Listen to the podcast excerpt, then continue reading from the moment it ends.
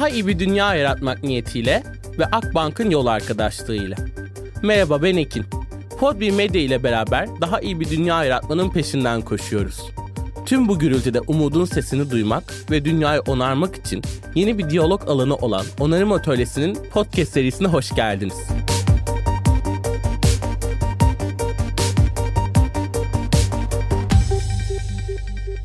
Onarım Atölyesi'nin yeni bölümüne hoş geldiniz. Bugün Alper Güven'le birlikteyim. Alper benim aslında arkadaşım ve bu tamamen tam anlamıyla bir dost sohbeti olacak. İmece'de Alper'le kesişen yolum daha sonra aslında yeşerlenip budaklanması Arkhé sayesinde oldu. Bugün bol bol zaten Arkhé hakkında Alper'le de konuşuyor olacağız ama onun ötesinde Alper'in benim hayatımdaki böyle önemli noktalarından biri, üniversitelere olan tüm inancını yitirmiş ben için aslında yeni nesil öğrenme alanlarına olan inancımı ve o öğrenme olan tutkumu yeşerten yol Yolda ben yolum Alper'le burada kesişti. Bu inanılmaz kıymetli bir nokta benim için. Çok heyecanlıyım bir arkadaşımı ağırlayabildiğim ve eğitime, öğrenmeye yeniden inancımı yeşerten biriyle birlikte olduğum için de ekstra heyecanlıyım. Ben böyle anlatmaya devam edersem Alper'le olan süre çok uzayacak. O yüzden Alper, seni senden dinleyebilir miyiz? Senin hikayeni, Alper kim, neyi, neden mesele ediyor, ne yapıyor, neden bugün burada ve tekrar hoş geldin. Hoş bulduk Ekin. Öncelikle çok çok teşekkür ederim davet ettiğin için, böyle bir alan açtığın için. Davet ettiğinde de zaten ilk düşündüğüm şey, Ekin'le her sohbet çok keyifli, koşa koşa giderim. O yüzden benim için burada olmak çok büyük bir keyif. Bunu da söylemeye fırsatım olmamıştı. İmece'nin eski ofisi çok yakınlarda, o yüzden hani bir sene boyunca gidip geldiğim yol, özlemişim buraları. O açıdan da benim için çok iyi oldu. Kendimi tanıtmak ya çok zor bir soru. En zor yerden her zaman başlıyor podcastler. Ben herkese soruyorum. Şimdi bana sorulunca bir düşünmem gerekiyor. Ee, öncelikle meraklı bir insanım. Yani böyle başlayabilirim. Hı hı. Dünyada ne olup bittiğini anlamlandırmaya çalışan, hayatta sahip olduğu süreyi olabildiğince etrafındaki insanlara, gezegene zarar vermeden, daha az zarar vererek, hatta elinden geldiği kadar fayda yaratmaya çalışarak geçiren bir insanım diyebilirim. Ne yaptığıma gelince iki bin on dokuz yılında eğitim sisteminin içinden çıkıp çok sevdiğimiz mezun oldum. Sonrasında Kanada'da okumuştum ben lisansı. Sonrasında Türkiye'ye geri döndüm. iki bin on dokuzdan beri iki buçuk senelik süre boyunca girişimcilik ekosistemi farklı alanlarında çalışma fırsatım oldu. E, kısa bir startup deneyimim oldu. Sonrasında İmece'de bir sosyal inovasyon platformu, bilmeyenler için. E, girişimcilik programları sorumlusu olarak çalıştım. E, şu anda da dünyanın farklı yerlerinde, özellikle gelişmekte olan ülkelerde erken aşama girişimlere destek programları yapan, aynı zamanda yatırım yapan Village Capital isimli bir girişimcilik destek mekanizmasında çalışıyorum. Aynı zamanda birazdan bol bol bahsedeceğimiz Arkhé projesinin bir parçasıyım ve Arkhé Innovate'in kurucusuyum.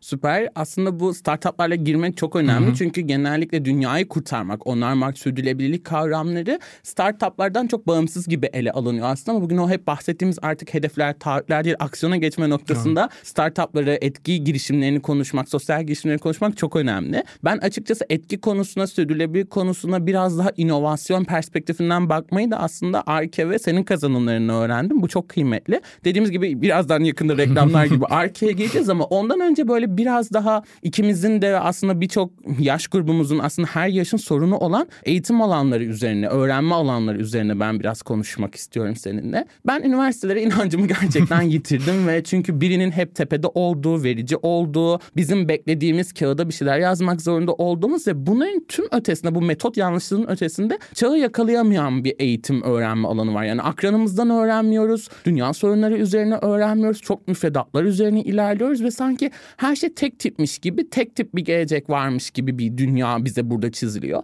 Oysa bugün olası gelecekleri konuşuyoruz, krizleri konuşuyoruz ve dünya bir dönemeç noktasında. Yani bu podcast'in ana teması olan sürdürecek bir şey kalmadı, son şansımız onarıcılığa geçmek noktasında dünya krizler raporu her yıl felaket senaryoları çizerken, I P C C raporları bize kötü şeyler söylerken eğitim sistemi bunları tamamen sırtını çevirmiş durumda ve her alanın bugün aslında onarıcılığa, sürdürülebilirliğe girmesi gerekirken öğretim sistemleri bunu unutmuş vaziyette. Bunun ötesinde de aslında dünyayı bence daha kötü bir noktaya sürüklüyor. Tam bu noktada ben senden şunları duymak istiyorum. Yeni nesil eğitim değil, öğrenme alanı alanları bence kurgulamamız gerekiyor. Senin Alper olarak beklentin ne? Neyi yaratmak istersin? Sorunlar ne? Ve bugün bir şeyleri onarmak için sence nasıl bir eğitim hmm. alanına, öğrenme alanına ihtiyacımız var? Yani yeni nesil eğitim aslında bugünü onarabilir mi? Ben sana bunu sormak istiyorum.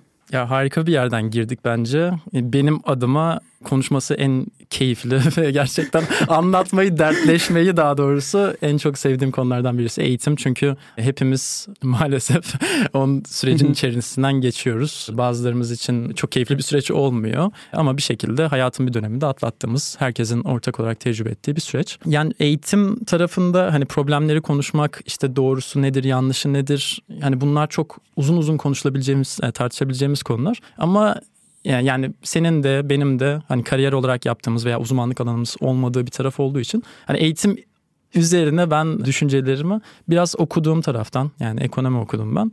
O taraftan böyle birkaç yorumumu söyleyeyim. Sonra senin de aslında ufaktan bir görüşünü almak istiyorum. Ya yani ekonomi okudum ben. Baktığın zaman da da eğitimin ortaya çıkış sebeplerinden, eğitim sistemlerinin ortaya çıkış sebeplerinden aslında temel nedenlerinden bir tanesi ekonomide katkı, bir toplumun ekonomisine katkı sağlayabilecek bireyleri yetiştirmek. O şekilde baktığımızda dünyanın bu içinden geçtiği işte farklı ekonomik çağlar var. İşte İşte birinci sanayi devrimiyle şey olduğu söylenir. Bu şu anki kullandığımız eğitim sistemin şekillendiği söylenir. Birinci sanayi devrimi, ikinci sanayi devrimi, sonrasında işte dijitalleşme. Şu anda tam olarak nerede olduğumuzu bile bilmiyoruz. İşte dördüncü sanayi devrimi, başka isimler, onarım çağı, hı hı. bunun gibi isimler de kullanılabiliyor. Yani sürekli dönüşen, sürekli dinamik bir aslında ekonomik, global ekonominin içindeyken eğitim sistemine bakıyorsun. Yani birinci sanayi devriminden beri yani yüz elli iki yüz yıl öncesiyle bizim hı hı. içinden geçtiğimiz sistem arasında çok büyük bir farklılık yok. O yüzden hani bu biraz düz mantık ama gerçekten eğitimin artık zamanını, şu anki eğitim sisteminin zamanını doldurduğu, hani bu ekonomik dönüşümde buna katkı sağlayabilecek bireyleri yetiştirmede yeterli olmadığı zaten buradan çok belli oluyor. E şu anki çağı bir düşünelim, ele alalım. Yani ben öyle bakıyorum duruma. Gereklilikler neler? İşte şu anda bulunduğumuz o işte ekonomik çağı şöyle sanırım özetleyebiliriz. Sınırlar ortadan kalktı. Artık hı hı. her şey uluslararası rekabet üzerinden dönüyor. Dönüşümün devamlı olduğu ve giderek daha fazla hızlandığını artık kabullendik. Yaratıcılık ödüllendiriliyor. Artık sıradan işler, devamlı tekrar tekrar yapılan işler bir yazılıma veya bir robota direkt verilebiliyor. Hani bunları yapacak insanlara artık çok fazla gerek kalmadı. Bununla beraber doğal kaynaklar ve gezegenin sınırlarının artık hesaba katılmadan bir şeylerin mümkün olmadığı bir çağdayız. Senin az önce bahsettiğin, getirdiğin yer, konuyu çok güzel bir yer. Yani doğal kaynaklar açısından belki hiç olmadığı kadar kısıtlı bir alana sahibiz şu anda. E demek ki hani çağının özellikleri buysa, gereklilikler bunlarsa eğitim sisteminde demek ki en basitinden sadece kendi bulunduğu topluma adapte olabilen, oranın özelliklerini tanıyan değil, dünyada rekabet edebilecek dünya vatandaşları yetiştirmesi gerekiyor ki bütüne katkı sağlayabilsin sonrasında bu bireyler. Aynı zamanda dönüşümü anlandırmak çok önemli ve yolunu bulabilmek için bu dönüşümün içinde eleştirisel düşünme, yaratıcı düşünme becerilerinin eğitim sisteminde doğal olarak verilmesi gerekiyor. Aynı zamanda bu kadar hızlı bir dönüşümün içinde esnek, adaptasyon yeteneği yüksek bireyler yetiştirmek. Senin de sanırım değineceğin, üstüne basacağın noktalardan bir tanesi de bütünsel düşünebilen, yani hı hı. kendi aktivitelerinin kısa ve uzun vadede hem gezegene hem de dışarıdaki bambaşka paydaşlara nasıl etkisinin olabileceğini hesap edebilen, farkındalık seviyesi yüksek bireyler yetiştirmesi gerekiyor. Şu anda da bakıyoruz. Ben sorayım, yani gerçekten evet. eğitim sistemimiz bunu sağlayabiliyor mu? Yani dünyadaki ekolleri de bence, ben de ekonomi kökenden Hı-hı. olduğum için özellikle, ya ben ekonomiyi seçerken iklim çalışacağım, işte eşitsizlik çalışacağım, bu yönünü çalışacağım dediğimde insanlar ya nasıl olabilir? Hani ben matematik yapmak istemiyorum dediğimde böyle bir ekonominin varlığından bugün birçok üniversite öğretim görevlisi dahil olmak üzere aslında mümkün olmadığını düşünüyor. Ben bir aynılık ekonomisi üzerine inşa edildiğini düşünüyorum. Yani eğitim sistemleri, öğrenme alanları çok tek düze. Her şeyin bir ders saati var. Belli bir sınıfa kadar zillerle yönetiliyorsun. Ya bunlar çok klişeleşmiş laflar ama bunlar bizim toplumsal hareketlerimizi, işte iklim krizine karşı harekete geçemeyişimizi, eşitsizlikleri algılayamayışımız üzerinde çok büyük aslında hesaplamalar ve yerleştirmeler yapan bir konu. İşte bugün çemberlerden bahsediyoruz. Çünkü ne diyoruz? Mer- değineceğiz mutlaka ama merkeze, merkeze eşit mesafe mesafede olmak, birbirinin yüzüne bakmak, hiyerarşiden arınmak. Yani yeni nesil aslında sadece gençlerin değil, herkesin ihtiyacı olan alanlar buyken biz tam zıttı bir durumla karşı karşıyayız. Herkes aynı şeyi görmek zorunda, aynı cevapları vermek zorunda ki yüksek puan alsın ve görece başarılı olabilsin. Ben eğitim sistemlerinin, öğrenme alanlarının bize yetmediği noktadayız. Özellikle yaratıcılık dedin. Girişimcilik ve sorun çözme kültürü belki de şu an dünyanın en çok ihtiyaç olduğu nokta. Çünkü sorunlarımız çok fazla birbirine bağlı ve çok fazla farklı disiplinler disiplinden insanın birlikte çalışması gerekiyor. Ama bizim okul kurgularımız bundan çok uzak. Okuduğun bölüme aitsin, belli bir müfredatını çözmen gereken önünde hazır bir patika var. Oysa eğitim hazır yollardan yürünebilecek bir şey Aynen. değil. Herkesin bu olasılıklı gelecekler içerisinde kendi geleceğini yaratmak için seçimler yapabileceği bir yol olmak zorunda. Aynen. Yaratıcılık dedin, birey bu kadar öne çıkarken ama topluluklar bu kadar çeşitlenirken aslında yaratıcılık biraz daha serbest zamandan geçiyor bence ve birlikte düşünmekten. Yani bu aslında yurt dışındaki çok büyük üniversitelerde gördüğünüz garajlar ya da common room'lar çok da aslında rastgele yapılmış şeyler değil. Çünkü o serbest düşünme alanları ve işte edebiyat, fizik, tarih, tıp gibi alanların bir araya gelip belki de iklim krizi üzerine boş zaman diye tabir edebileceğimiz o geniş ve ferah alanlarda düşünmeye ihtiyacı var. Çünkü bence bugünün bu hızlanan dünyası içerisinde bizim nefes alanlarına ihtiyacımız var. Yankı odalarından çıkmak, gidişat sorgulamak için ve bence en önemlisi bizim birlikte düşünmemiz gereken bir noktadayız. Bir müfredata bağlı kalmadan, bir eğitmenin gelip bir şeyi dikte etmeden oturup sadece bir konu odağında birlikte düşünmeye ihtiyacımız var ki gerçek sorunları çözebilelim. Ben bu noktada henüz böyle bir eğitim alanını Arkhé dışında görmedim. Onu da kendin yarattın zaten. Ekin'in meşhur çemberleri var. Bence Arkhé tarafına gelince mutlaka değinelim ona. Ya çok güzel şeyler söyledin. Gerçekten e, akıl sır erdiremiyorum. Yani şu andaki eğitim eğitim sisteminin hala bu şekilde devam etmesine, mass production üzerine, yani ilk sanayi devriminde evet. nasılsa hadi toplu olarak insanları sınıflara tıkalım, orada belli periyotlarla bunlara bir şeyler aktaralım, sonra çıksınlar o sınıftan başka sınıfa, başka derse girsinler, orada başka bir bilgi yüklemesi yapalım, sonrasında sınavlarla bu insanların ezberlerini ölçelim, ezberi iyi olanları ödüllendirelim ki yani şu andaki çağı düşündüğünde işte yaratıcılığın ödüllendirildiği, problemlerin çözülmesi Hı-hı. gerektiği tarafta. E buna hiçbir alan sağlanmıyor. Hani hadi ezberle, hadi oturduğun yerde sıkılmadan eğitmeni evet. bir saat boyunca ses çıkarmadan dinle. Bunun zaten artık hani çok fazla bir geçerliliği anlamının kalmadığını düşünüyorum. Şimdi biraz da sanırım Arké'den bahsederken de şeye değiniriz diye düşünüyorum. Başka evet. yolları neler olabilir acaba? Neler olabilir Aynen. diye ve hangi deliler bunları yaratıyor bugün diye aslında soruyor olacağım. Ya gerçekten bu arada biz bu ukalalıkları eğitim bilimci olarak değil ama profesyonel öğrenci olarak rahatlıkla yapabiliyoruz. Çünkü bu sistemin son döneminde en çok acı çekenler bence biziz. Yani on dokuzuncu yüzyıl sistemleri için tasarlanmış enler çağı için olan şeyi bugün birey çağına indirmeye çalışıyoruz. Çok zor gerçekten. Ama benim bu noktada geçtiğimiz yıllarda keşfettiğim bir kaçış noktası var. İşte aslında bayağı Bayadır bahsediyoruz Arkhé, Arké'ye burada biraz girmeye başlayacağız. Benim Arké'yle tanışma hikayem işte ekonomi okuyorum, alternatif deliler gibi sosyal bilim öğrenmek istiyorum ama işte bana sadece finansal hesaplama, büyüme gibi çok metrik ve merkez bankacılığı öğretilirken ben hep bir kaçış noktası arama derdindeydim ve burada Arké'yle tanıştım. Bir beşeri ve sosyal bilimler kampüsü Şirince'de, Nesin Köyü'nün felsefesini biliyoruz, tiyatro medresesi var, orası yeni bir vadiye dönüşüyor. Ne kadar heyecan verici diye aslında düşünürken Arké'nin ve o muhteşem okullarını gittikçe Arkhé Innovate diye bir şey doğdu. Ben bunu uzaktan takip ediyorum. Henüz Arké'ye gitme şansım olmadı. Delinin içinde bir deli daha çıktı. Tamam diyorum ve işte bunun Alper olduğunu öğreniyorum. Gittikçe heyecanlanan bir şey var ve yeni nesil bir öğrenme alanı. Ben düşüncelerimi paylaşacağım. Arké'nin bendeki yansımalarını ama bunu bugününki sohbetin temel noktası da yeni nesil bir öğrenme alanı kurgulamaktı ve Arkhé bunun bence Türkiye'deki özellikle üniversite düzeyindeki konularda öncüsü. Arkhé nedir? Ne yapıyor? Amacı ne? Niye kuruldu? Sen ne oldu da Arké'yle yolun kesişti ve Innovate'i kurmak için ben de varım dedin. Senin Arkhé olan hikayeni böyle baştan sona ben dinlemek, Arké'nin hikayesi birlikte çok isterim. Ya öncelikle estağfurullah. Gerçekten hani yani çok güzel anlatıyorsun. Dinlerken de vay be neymiş bu Arkhé falan diye düşünüyorum ben de.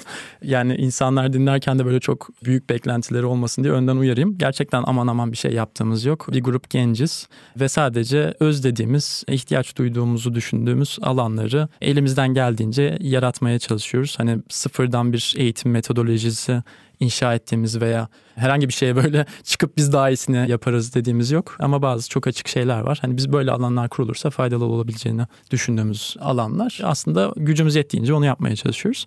Arké'nin istersen Ekin şeyden başlayayım. Başta hani nasıl ortaya çıktı biraz hı hı. insanların kafasında fikir oluşsun. Matematik Köyü'nü sanırım birçok kişi biliyordur. Bilmeyenler varsa da incelemelerini gerçekten çok tavsiye ederim. Asıl hani söylediğin Türkiye'deki bu alternatif eğitim alanlarının öncülüğünü yapan, gerçekten ortaya harika bir model koyan bir yapı. Buraya senelerce aslında lise yıllarında gidip gelen bir grup genç diyorlar ki yani biz okullarda göremediğimiz, yani okulun bizi aslında soğuttuğu bazı alanlara buraya gelip giderken ilgi duymaya başladık. Yani sadece matematik değil, diğer alanlarda da aslında burayı sevebileceğimizi, bir şeyleri öğrenmenin farklı bir yolda yapılabileceğini görmüş olduk, deneyimlemiş olduk. Acaba biz bunu daha geniş bir alana yayabilir miyiz gibi bir amaçla ortaya çıkıyor.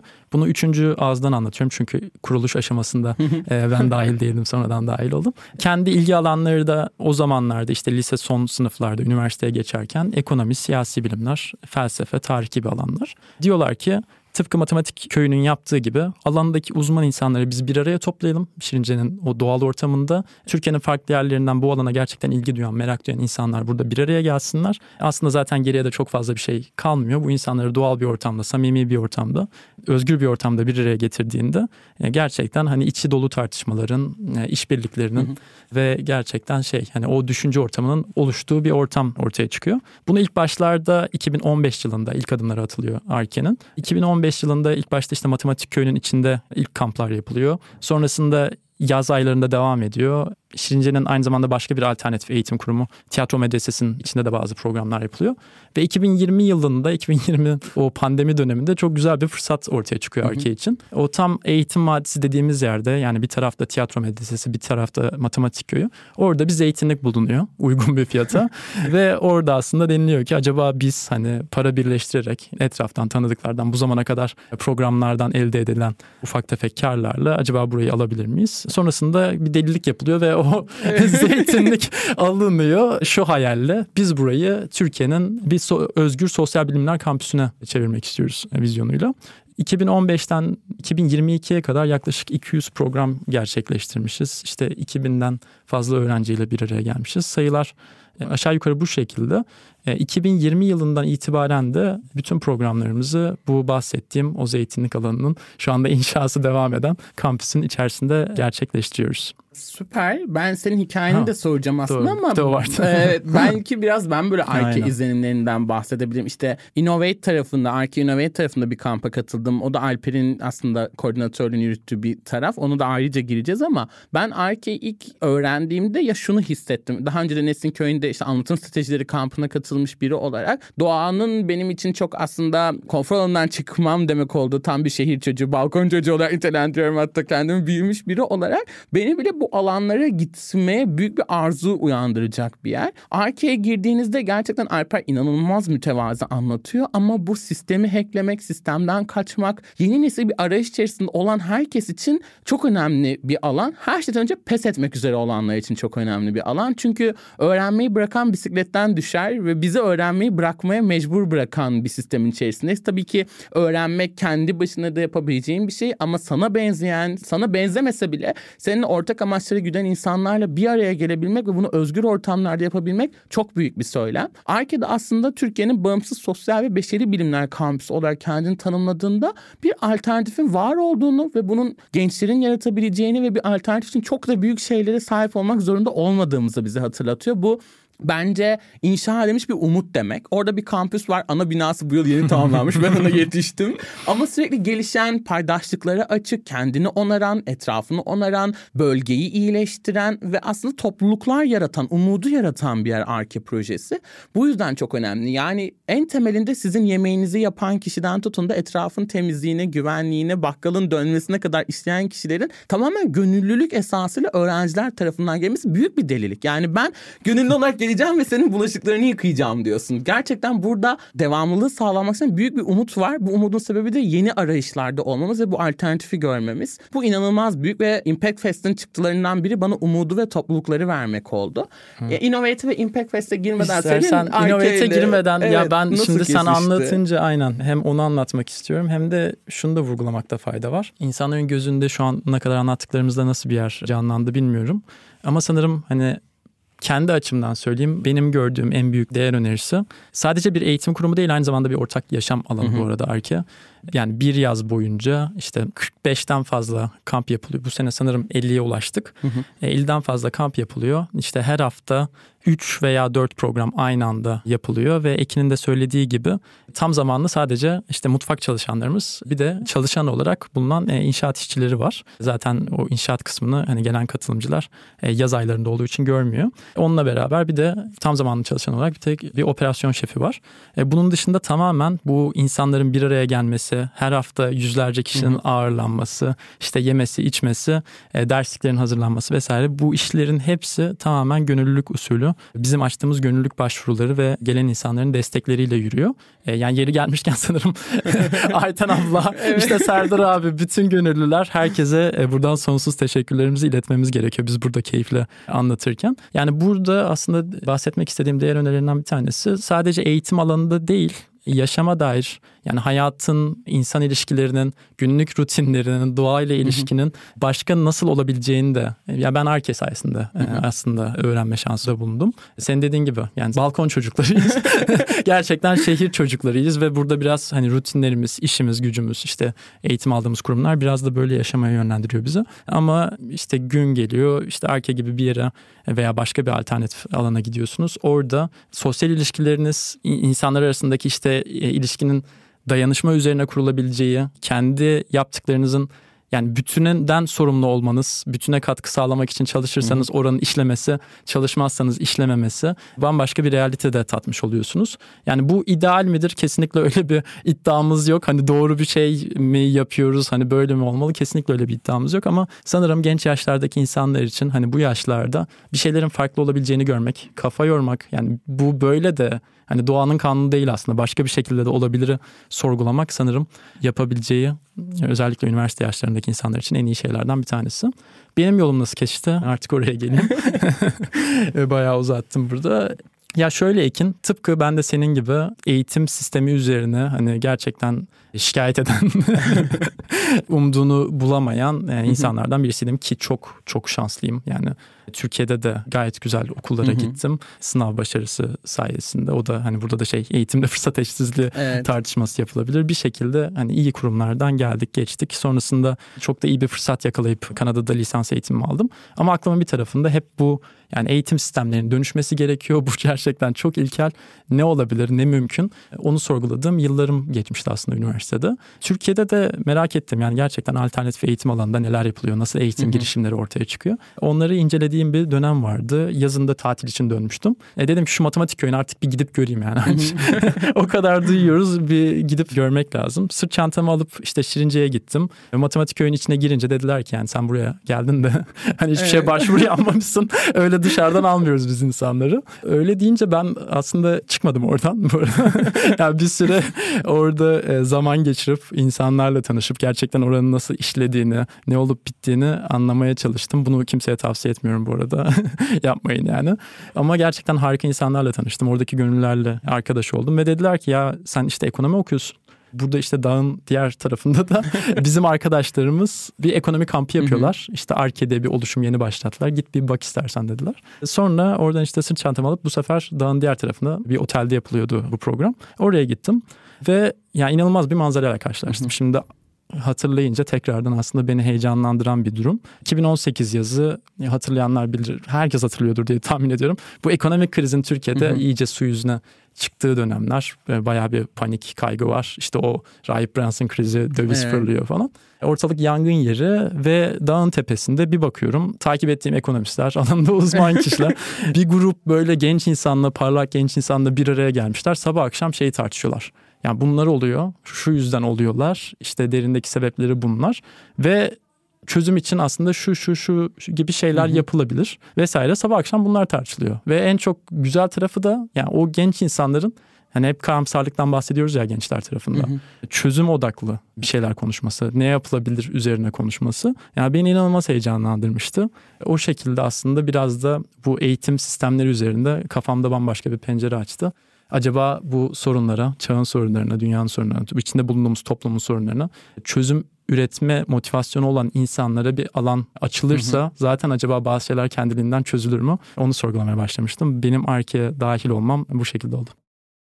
daha iyi bir dünya yaratmak niyetiyle ve Akbank'ın yol arkadaşlığıyla onarım atölyesine kaldığımız yerden devam ediyoruz. Muazzam bir hikaye aslında. Zaten bugünün ana şeyi de bence doğru insanların doğru ortamlarda bir araya gelmesi, anlamlı diyaloglar, bunlara bağlı aksiyonların çıkması. Bu bir alternatif alan ve bu alanların şehirde, Şirince'de, her nerede olursa dijital alanlarda yaratılması inanılmaz kıymetli. Alper biraz mütevazilik de yaptı aslında. Evet, fiziksel olarak belki orada çok alıştığımız konfor diye bir beklenti olmamalı ama gerçekten girdiğiniz anda orada daha filmlerde görebileceğiniz bir böyle kendi kendine işleyen bir sistem var gibi ve imkansızlığı bize o kadar öğretilmiş ki bu sistemlerin, e, inanamıyorsunuz içeriye girdiğinizde. Yani benim gibi gerçekten işte topraktır, böcektir, akreptir, arkada bolca var.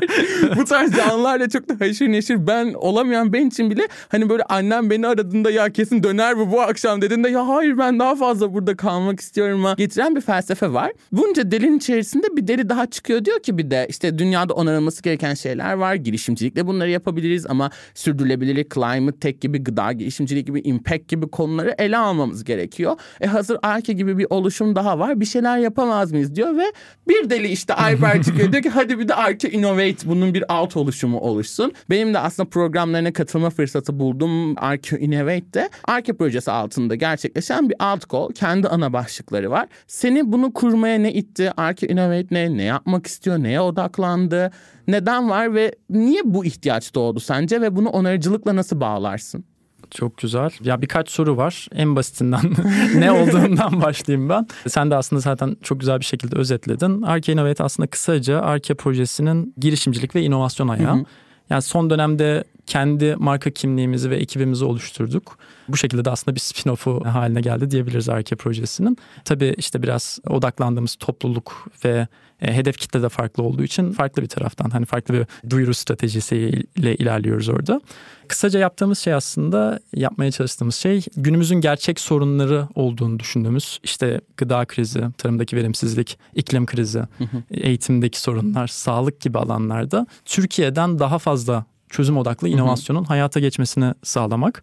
Uzun vadede Arkhé projesinin içerisinde bu saydığım alanlarda işte gıda, iklim, sağlık, eğitim, enerji gibi sorunlara karşı ölçeklenebilir çözümler üretebilen insanların bir araya geldiği bir inovasyon merkezi gibi hı hı. kurmak gibi bir hayalimiz var aslında. Burada aslında biraz yola çıktıktan sonra da fark ettiğimiz şeylerden bir tanesi oldu. Hani bu girişimlere odaklanmadan önce, erken aşamaya, ileri aşamaya, hatta fikir aşamasına odaklanmadan önce gerçekten bazı eksik alanlar var. Önceden yapılması gereken şeyler var. Onlardan kastım da şu, yani bu işte dünyada müthiş bir şu anda e, akım var. İşte gıda krizini inovasyonlarla, yani gıda üretimini inovasyonlarla nasıl verimli hale getirebiliriz üzerine gerçekten Batı hı hı. dünyası özellikle harıl harıl çalışıyor. İnanılmaz destekler ortaya atılıyor. İşte en son takip ediyorsunuz eminim. İşte Amerika'da Inflation Reduction Act hı hı. yasası imzalandı ve işte iklim teknolojileri üzerine özellikle inanılmaz teşvikler sağlandı. Böyle bir akım var ve dünyada bunların üzerine ekosistemler oluşuyor. Ve Türkiye'de maalesef gördüğümüz kadarıyla biz buranın biraz gerisindeyiz. Yani aslında en büyük sorunlar bize ait. Evet. Yani gıda krizi, iklim krizi, işte sağlık, eğitim gibi alanlarda sorunlar en sert bizi vuruyor ve vuracak gibi gözüküyor. Ya yani bunu da işte dünyanın tabii farklı yerleri de var ama hani Batı'yla kıyasladığımızda bu şekilde. Ama şu anda henüz maalesef işte bu food tech, climate tech, agri tech, işte ed tech, health tech bu gibi alanlarda henüz ekosistemlerin oluşmadığını, hı hı. Türkiye'de daha yeni yeni emekleme aşamasının olduğunu görürüz. O yüzden biz de dedik ki yani henüz şu anda kuluçka programları, erken aşama girişimlere destek programları yapmadan önce bir ekosistemlerin olgunlaşmasını sağlayalım. Hı hı. Önce bu alanların bir tanıtıcılığını yapalım. Şu anda yaptığımız işler aslında gençler için bir araya getirici bu saydığım dikeylerdeki fırsat alanlarını göstermek, Türkiye'deki destek mekanizmalarını görünür kılmak. Öbür tarafta da bu alanlarda çalışan insanların, kurumların bir araya gelmesini sağlamak ve yeni işbirliklerinin ortaya çıkmasını sağlamak. Bunun üzerine de son iki senedir yani iki bin yirmi yılından beri işte bazı etkinlikler yaptık. Şirince'de kamplar yaptık. Ekin'le bu sayede tanıştık. Çok sağ olsun ee, inanılmaz da e, kendisinin destekleri oldu. Oraya da gireriz. Ama aslında özelinde yaptığımız işler bunlar. Neden inovasyon başka büyük bir soru ama ona geçmeden önce yani senin eklemek isteyeceğin bir şey var mı? Ben onu aslında da sana sormak isterim. Evet, çünkü o bir, uzun bir bir anlatıya girebilirim evet. orada. Ona girmeden bir sana atayım dedim. Ya şöyle, aslında ben bir Arkhé Innovate katılımcısıyım en temelinde ve kendimi bugünlerde savunucusu olarak nitelendiriyorum. Çünkü böyle en, en alakasız bir sohbette bile ya bu arada ben sana bir beş dakika Arke'den bahsedeyim demeye başladım ve böyle Instagram'ını atıyorum, işte burada alternatif neler yapabiliriz bakalım, işte orayı geliştirmek için kaynak olarak ne sağlayabiliriz buna bakalım gibi gibi böyle kendimi küçük bir savunucusu gibi de aslında konumlandırıyorum Arkhé Innovate'in. Burada benim en çok temelde inandığım nokta iki temel şey var. Bir, Arke'den gelen zaten yeni nesil topluluklar oluşturma, şeffaf alanlar, bağımsız alanlar yaratma bence en temel ihtiyaç. Ve bunun üzerine konumlanan, onarmak üzerine, sürdürülebilirlik üzerine konular var ve daha da iyisi bu girişimcilikle, inovasyonla birleştiriliyor. Yani bu yüzyıl sorun çözenlerin yüzyılı olacak ama işte neye ihtiyaç var? Umut dolu topluluklara, bağımsız alanlara, bu konuların, ekosistemlerin oluşmasına ve bunu inovasyonla, girişimcilikle ve cesaretlendirerek yapılmasına. Bu üç temel ayağın üçünü de dokunabiliyor Arkhé Innovate ve bunu yapanlar aslında sen yarından sorumlusun denilen gençler. Yani yarın için harekete geçen gençler bunu yapıyor. Bu muazzam bir anlatı noktası bence. Yani beni Arkhé Innovate ile ilgili en çok heyecanlandıran nokta bu. Ya Alper'i ekosistemden zaten tanıyordum ama işte Gülşah var, iki Elif var.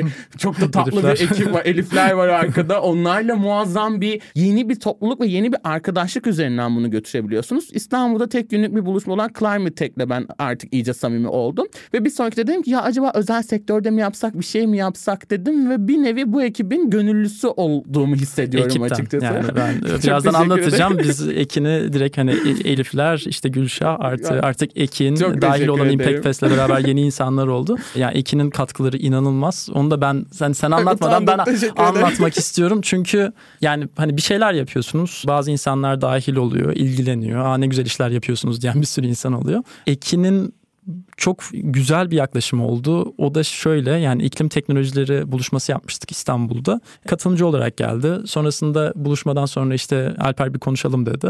Konuştuk. Dedi ki yani işte harika, işte güzel şeyler yaptınız ama burada işte özel sektörün dahiliyeti eksikti. Dedim ne yapabiliriz Ekin? Dedik işte ben bir sonraki buluşmanızda özel sektörden insanlar getirmek istiyorum. Yani burada işte organizasyonu ben halledebilirim. Sonrasında işte akıllı ve sürülebilir şehirler üzerine bir program yapmıştık. Orada Ekin hem moderatörlük yaptı hem o özel sektördeki insanları ağırladı, davet etti.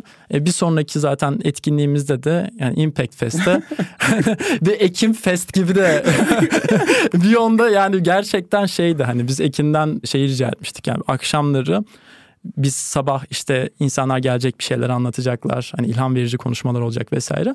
Akşamları da katılımcılar olarak aramızda toplandığımız, öğrenimlerimizi birbirimize hı hı. aktardığımız alanlar oluşturalım istiyorduk.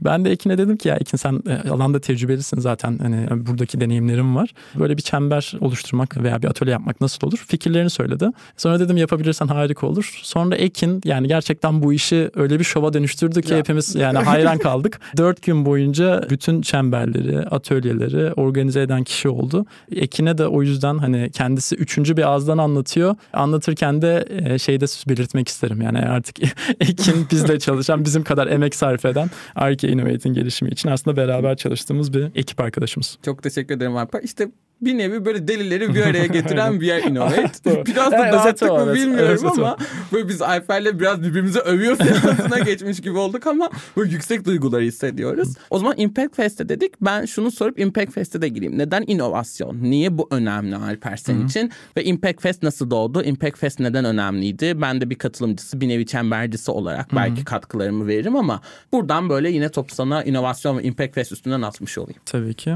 Yani inovasyon tarafını hızlıca aktarıp hı hı. biraz daha Impact Fest'e alan açmak istiyorum. Ya inovasyon benim aslında ilk başta aklıma şöyle ilgilenmeme yol açan bir şeydi. Ekonomi okumuştum. İlgilendiğim alan ekonomik kalkınmaydı. Ve burada bize textbooklarda, eğitim sistemin içinde gösterilen, anlatılan hikayeler hep şey üzerineydi. Yani bazı işte ülkelerde bazı politikalar yapılıyor. Ülkeler belli kalkınma süreçlerinden geçiriliyor. Bu süreçleri işte şöyle tamamlayan ülkeler refaha kavuşuyor, diğerleri kavuşmuyor. Bunların sorunu çözülüyor, bunların çözülmüyor. Hep böyle bir top down, yani yukarıdan aşağıya aktarılan çözümlerin aktarılıyordu. Ama işte bahsettik ya, ekonomi çok dönüştü. Yani o textbookların yazıldığı çağdan itibaren bile hı hı. bambaşka şeyler, bambaşka bir sisteme geçtik. Ve son zamanlarda bu da aslında kalkınma tarafında yeni bir bakış açısı. Hala üzerine farklı taraflarda argümanlar var, doğruluğu tartışılır. Ama heyecan verici bir alan oluşmaya başladı. Yani aşağıdan yukarı acaba sorunlar çözülebilir mi? Hı hı. Ve bunları tetikleyen şeyler ne olabilir? E, baktığın zaman da işte özellikle işte son yirmi senelik dönemde teknolojinin gelişmesiyle beraber girişim oluşturma maliyetleri, girişim ortaya çıkarma maliyetleri, inovasyon teknoloji ortaya çıkarma maliyetleri gitgide düşmeye başladı ve dünyanın farklı yerlerinden özellikle gelişmekte olan ülkelerde oranın sorunlarına ölçeklenebilir, etkisi yaygınlaştırılabilir çözümler üretecek çok güzel girişimlerin çıktığını görüyoruz. Ve bunlar şu anda bir taraftan da şey var, yani sorunlara çözüm üretmek isteyen, zorunda da hisseden hı hı. çok fazla gencin olduğu bir çağda yaşıyoruz. Gençler için de hani tecrübe gerektirmeyen, çok fazla sermaye gerektirmeyen, etki yaratabileceğim bir alan aslında girişimcilik ve inovasyon.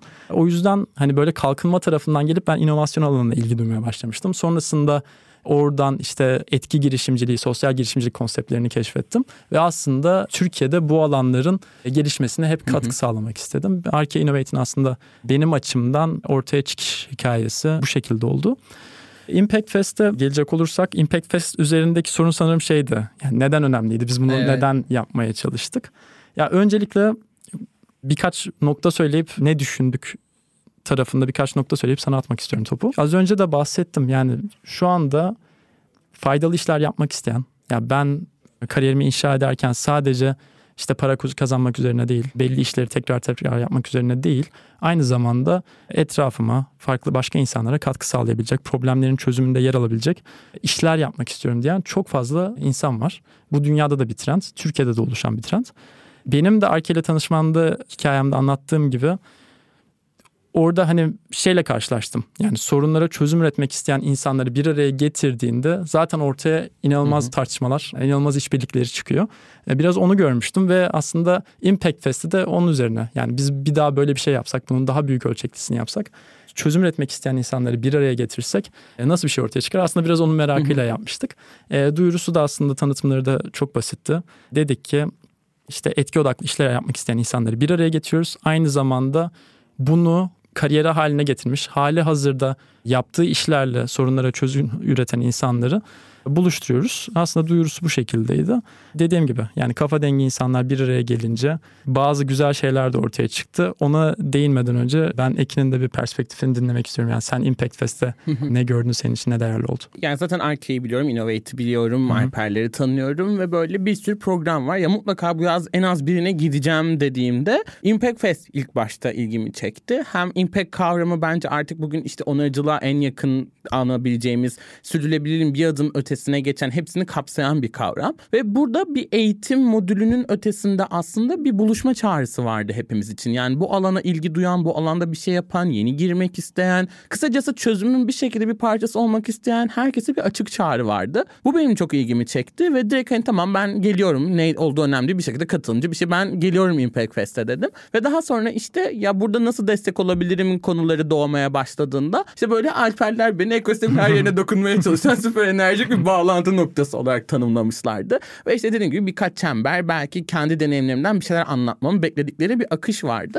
Ben çok heyecanlı bir şekilde geldim. Yani hani Şirince'ye daha önce gelmiştim, biliyordum ama Arkhé'yi görecek, orayı tanıyacak olmak çok iyiydi. Ve ilk geldiğim andan itibaren işte yolda zaten Impact Fest'e gelenlerle tanışmaya başlıyorsunuz. Havalimanından ya da nereden geliyorsanız. Ve orada zaten daha yolda biz sevgili Işın'la ilk orada ekosistem birbirimizi biliyorduk ama orada tanıştık. Yolda bile dünyayı kurtarmaya başlamıştık aslında ve bu en önemli nokta. Sizden çok farklı alanlarda işler yapan ama aynı noktaya gönül veren ve bir şekilde bir parçası olmak isteyen bir sürü deliyle bir araya geliyorsunuz ve burada işte alanın en iyileri geliyor. İşte Itır Hoca geliyor, Ali Ercan geliyor, işte Duygu geliyor, özel sektörden başka insanlar geliyor ve herkes çemberin ortasına bir konuyu alıyor. Etki yaratmak ve çözüm üretmek ve burada işte çoğu tanıdık isim ama benim en çok dikkatimi çeken şey burada İstanbul'da ya da normal konferanslarda konuşulanın çok ötesinde bir konu var. Çünkü zaten siz katılımcısınız. Yani hani izleyici konumundan ait olan fikir üreten tarafa geçiyorsunuz. İşte Itır Hoca geliyor, bir kürsüye çıkıp size bir şey anlatmıyor. Size etrafını alıyor ve sizinle sohbet ediyor. Ya da işte ben arkadaşlar işte yeni Web üç, blockchain, bu teknolojiler nasıl impact'le kesişir? Hadi bir konuşsak mı dediğimde gelenlerle birlikte işte ana binada bir anda kendimizi sohbet ederek buluyoruz ve işte her akşam günün dedikodusunu yapıyoruz. Bu alandaki farklı çıktıları ele alıyoruz. Bunların hepsini yaparken de o Arkhé felsefesi zaten içeri girdiğiniz andan itibaren sizi içine alıyor. Yani o kapsayıcı dil bir anda daha artıyor, insanları anlama biçiminiz değişiyor ve yeni alternatif bir alan var ve gerçekten birkaç gün boyunca geceleri, gündüzleri, sabah her an impact konuşuyorsunuz. Mesela çıktı yaratmak bence bir takıntı. Bu çağın bir verimlilik takıntısı bize verilen. Impact Fest'te böyle bir çıktı yapalım, buradan girişim de olsun demedik ama oldu. En önemli süreç aslında bu. Yani kooperatiflerden bir anda bahsederken gençlerin sorunlarını dile getirdik ve ya evet, hepimizin belli sorunları var bu alanda, özellikle yaş grubu olarak. Neden bir kooperatif kurmayalım ki o zaman dedik ve bir kooperatif nasıl tasarlanabilir atölyesi yaptık hep birlikte. Sorunlarımız neler, çözümler neler, biz neresinde yer alabiliriz ve bu sorunların ne kadar kapsamlı olduğunu görmek, buradan artık alternatif çözüm öneriyle çıkabilmek çok çok iyi bir noktaydı bence. Ya da işte o gün konuştuğumuz konularda işte malzemeyi konuşuyoruz. Malzemenin bu çağı nasıl kurtaracağını, onaracağını konuşuyoruz. Akşam işte bir plastik girişimiyle ilgili olan kişinin kendi çemberinde bu konuyla ilgili diğer gelenler ona nasıl destek olabileceğini aktarıyor. Yani ekosistem nasıl yaratılır? Bence Impact Fest'te bunu gördük. Hem burada ekosistemin içinde olanlar, işte gelen konuk konuşmacılar, hem bir şekilde bu farklı yollardan yürümüş insanların birbiriyle kesişimini görmek çok iyiydi. Harun'un bir podcast fikri vardı. Bunu nasıl daha yayılımcı hale getirebilir? Nasıl daha kapsayıcı olabilir? Çok iyi fikirlerle ayrıldığını söyledi. Fikriniz olmadan da gelebilirsiniz buraya. Hiç yeni bir fikirle gitmeyebilirsiniz ama var olan bir çözümün nasıl parçası olabileceğinizi, nasıl çözümlere ihtiyaç olduğunu görmek için Impact Fest bence çok önemliydi. Şimdi çıktı rehberini yaratmak üzerine çalışıyoruz aslında ve ben bunu her yıl tekrarlayan bir festival olmasını umuyorum ee, ve Impact Fest'ten gelen bence en güzel şey Arkhé Innovate içinde. Neyi yapmak istiyorsanız siz dışarıda olan biri değilsiniz. Hadi buyur gel yap, elini koy taşın altına ve birlikte yaratalım süreci. Bence gerçekten alternatif bir dünya mümkün. Harikasın Ekin ya. Yani şahane özetledin. Ya bence de şey, kendim böyle hani biz ekip olarak şunu düşündük, tasarladık demektense o deneyimin içinden geçenlere aslında sormakta fayda var. Oradaki işte geri bildirimlerden bazılarını ben e, aklıma gelenleri de aktarabilirim. Yani şeyler çok gerçekten bir değer önerisi oluyor başlı başına. Yani mümkün olanı göstermek. Yani ben işte etki yaratmak isteyen bir gencim. Nasıl fırsatlar var? Ne yapabilirim? Yani tam olarak bilmiyorum. Somut bir şey yok aklımda. Ama giriyorsunuz işte dediğin gibi Itır Hoca'yla, Ali Ercan'la, evet, işte sivil toplumdan insanlarla, işte girişimcilerle, Duygu'yla, onunla bununla vesaire tanışıyorsunuz. Ve farklı alanlardan gerçekten ha bunu yapmak da mümkünmüş, soruna şöyle dokunmak da mümkünmüş. Onu görmek benim aldığım geri bildirimlerden başlı başına bir değer önerisi. Onun dışında şöyle bir şey de söylenmişti. Senin de belki aklına gelir. on dakikadan fazla bir sorun üzerine konuşabileceğim insanlarla, evet, bir araya geldim.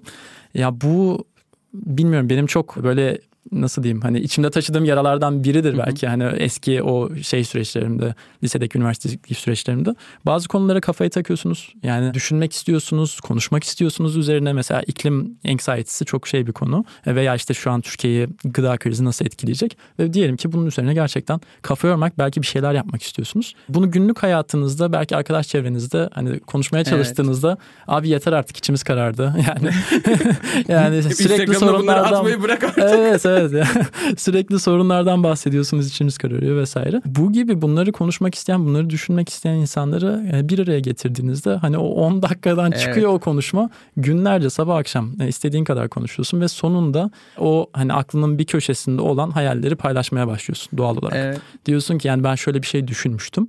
Ve bunu belki ilk kez orada açabiliyorsun. O özgür ortamda açtığın zaman da zaten hani o fikrin olgunlaşıyor veya başka birisi de diyor ki ha ben de böyle bir şey düşünmüştüm. Yepyeni o işte Harun'un podcast'i veya işte o kooperatif örneğini verdin. Onun gibi yepyeni işbirlikleri ortaya çıkabiliyor. Bu da sanırım şey yani hani bizi de en, evet, çok mutlu eden açıklardan bir tanesi oldu. Hatta Didem şey demişti, ben felsefenin nasıl doğduğunu anladım. Bir konu üzerine oturup sürekli düşünüp tartıştığında işte felsefe doğuyor diye. Bu çok çok önemli bir çıktı noktasıydı. Gündelik hayatlarımızdan nasıl koparıldığımızı, aslında bu düşünmeden nasıl koparıldığımızı gördüğümüz bir noktaydı ve en önemli çıktılardan biri de ben bir haftadır hiç telefonuma bakmıyorum ya oldu. Hani bu tarz reaksiyonlar birbirimize veriyoruz. Muazzam bir efekti vardı ve dediğim gibi bu podcast'in doğmasında da Impact Fest'in çok önemli bir yeri var. Çünkü cesaret noktasında bana cesaret verdi açıkçası ve işte orada tanıştığım insanlarla belki altı yedi kere buluştum ve hani çünkü benim aslında bu alanda düşünen insanlar nasıl bir podcast olsa varsa dinlemek isterdin sorusunun cevaplarını onlardan aldıkça ana yapısı oluşmaya başladı. Ben çok iyi yol arkadaşları edindiğime de inanıyorum bu süreçte. Çok fazla güzel çıktısı ve güzel anısı var. Aslında böyle bir toparlayacak da olursak bir Arkhé, Arkhé Innovate, onun bir programı olan Impact Fest'le birlikte temelde daha iyi bir dünya yaratmak isteyen topluluklar yaratılıyor burada ve hepsi bir amacın peşinde koşuyor. Kimse burada uzman değil, bir şeyi çok iyi bilen değil ama içinde dansa bahsettiğim o dansa kalkmak için bir şarkı söyleyen bir sürü insan var ve o şarkıların birlikte yepyeni bir orkestra yarattığı bir alan Arkhé, Arkhé Innovate. Ben inanılmaz umutlu ve mutlu hissediyorum. Benim ilk gün çıkarken hani böyle gerçekten ağlamaklıydık hepimiz kamptan ayrılırken ama ben işte böyle havalimanına giderken şeyim böyle ya ben duramıyorum yerimde bir şey yapmam lazım. Çok umutluyum, çok cesaretli hissediyorum ve bunu döndüğümde kendi ekosistemdeki insanlar o kadar hissetti ki hani hani şu fikrin vardı hadi kur bak seni şununla tanıştırayım, senin şu vardı bunu yap. Bir başlangıç noktası almak için bana inanılmaz umutlu hissettirdi. Son olarak da Alper, sence umut ne demek? Senin umudun var mı? Benim Arkhé sayesinde artık var. Sen nasıl geleceğe, bugüne bakıyorsun? Alper'in umudu var mı?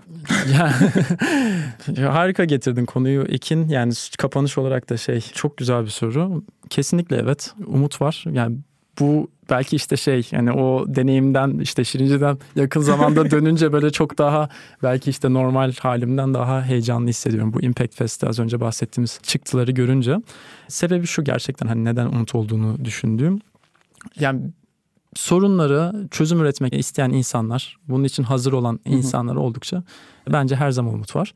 Yani şu anda içinden geçtiğimiz dönem eğer şey yani dünya için farklı konuşabiliriz belki Türkiye için farklı konuşabiliriz. Türkiye'deki gençler için farklı konuşabiliriz. Evet kolay bir dönem değil. Yani çok fazla e, zorluğu var, var. Normal bir dönemde değil belki ama yani bu yaşadığımız krizler yani dünya tarihine bakıyorsun kaç kez yaşanmış. Hı hı. Yani birçok yani şu anda yaşadığımız sorundan aklımızda bizi kaygılandıran şeyden bahsediyorum. Bunlar e, tekrar eden şeyler bazı dönemsel şeyler ama insanlığın çözemediği aslında üstünden gelemediği bu zamana kadar henüz bir şey çıkmamış gibi gözüküyor. Hala devam eden sorunlar var evet. İklim krizi de inşallah yaşadığımız son sorun olmayacak. Hı hı. Tıpkı diğer hani şu an Türkiye'de bizi kaygılandıran başka şeylerde hı hı. olduğu gibi. O yüzden yani kısa Kısacası sorunlara çözüm üretmek isteyen, bunun için aksiyon almaya hazır insanlar oldukça ve bu insanlar işbirliği yapabildikçe her zaman umut var. Süper. O zaman çok daha umutlu günlerde bir araya gelelim. Arkhé ile ilgili diğer şeyleri de bölüm açıklamasını ekliyor olacağım. Takip etmeyi unutmayın. çok çok te- teşekkürler Alper. İyi ki geldin, iyi ki buradaydın. Ben çok teşekkür ederim Ekin. Seninle konuşmak her zaman çok keyifli. Herkese de selamlar, sevgiler. Daha iyi bir dünya yaratmak niyetiyle ve Akbank'ın yol arkadaşlığıyla yeni bir diyalog alanı yaratan Onarım Atölyesi'nden iyilik ve dostlukla. Bir sonraki bölümde görüşmek üzere.